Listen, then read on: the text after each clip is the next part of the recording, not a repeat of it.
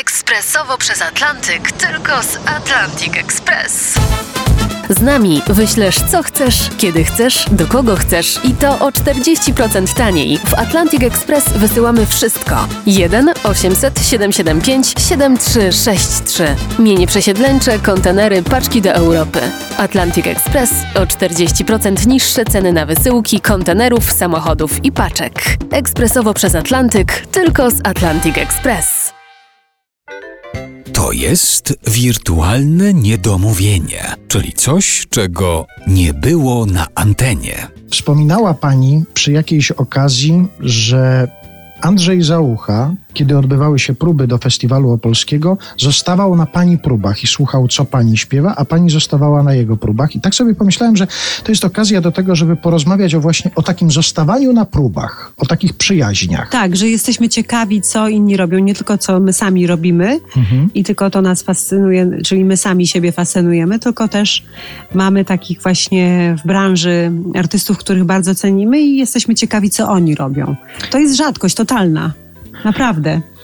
No E, ale chciałbym, żebyśmy powspominali właśnie takie zostawanie na próbach. Czy przypomina sobie Pani kogoś jeszcze oprócz Andrzeja Załuchy? Na czyich próbach Pani chciała zostać? A teraz mi przyszło do głowy jeszcze inna rzecz, bo to też wynika z, z metody organizacji pracy. Bo nie wiem, czy Państwo pamiętają, kiedyś był komunizm i E, Już niewiele osób pamięta.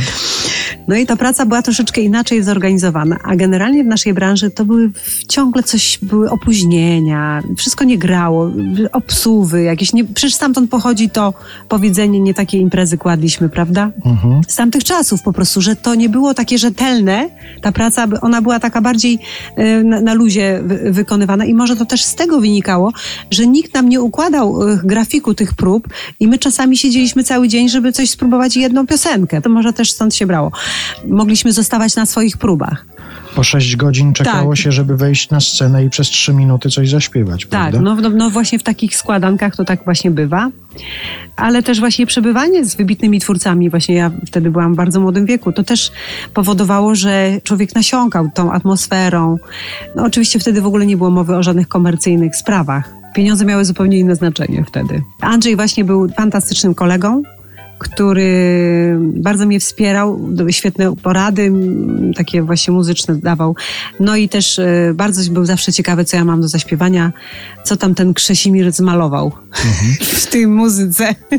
Ja też parę razy widziałem takie sytuacje, kiedy ktoś wychodzi na scenę i zanim ktoś zaraz biegnie, żeby stanąć w kulisach i patrzeć, co on ma, z czym przyjechał, jak go publiczność przyjmie. Ktoś trzyma kciuki za kogoś. To miłe przeżycia i to miłe wspomnienia potem towarzyszą po czymś takim. No tak, bo ja jednak uważam, że muzyka to niesamowicie właśnie łagodzi obyczaje i też y, jest szalenie emocjonalna, ma nieprawdopodobną siłę rażenia właśnie poprzez te emocje. Mam nadzieję, że tego no, już nam żadna pandemia nie odbierze. No. A czy gdzieś zdarzyło się na przykład kiedyś pojechać w świat i na czyjejś takiej próbie być albo zobaczyć takie coś z boku, spośród tych swoich. No, podróże po świecie często pani odbywała. Tak.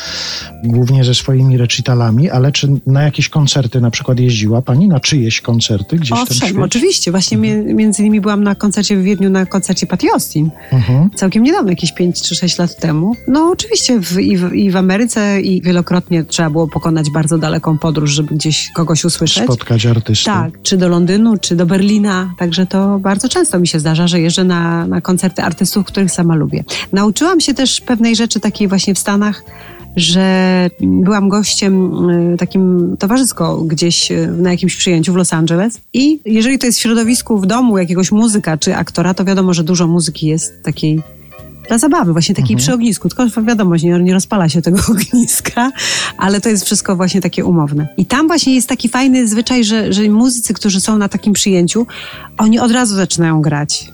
I tego właśnie się tam nauczyłam, bo u nas to nie było takie oczywiste, że muzycy obecni chętnie grają. Ja tam zmieniłam zupełnie swoje podejście i teraz jak chcecie, żebym śpiewała na przyjęciu, to tylko proszę pstryknąć i śpiewam.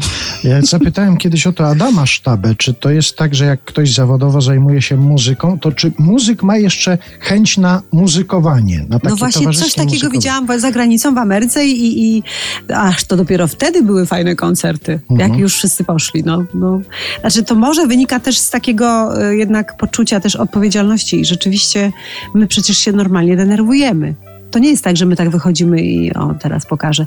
My przeżywamy naprawdę tremę. Mhm. I, i, I taką niepewność, jak to wszystko się uda, i potem musimy odetchnąć, i potem musimy się napić piwa czy jakiegoś wina, żeby to wszystko z nas zeszło, to napięcie, które mieliśmy w trakcie koncertu. I ja to mam już 35 lat i to nie chcę w ogóle się skończyć.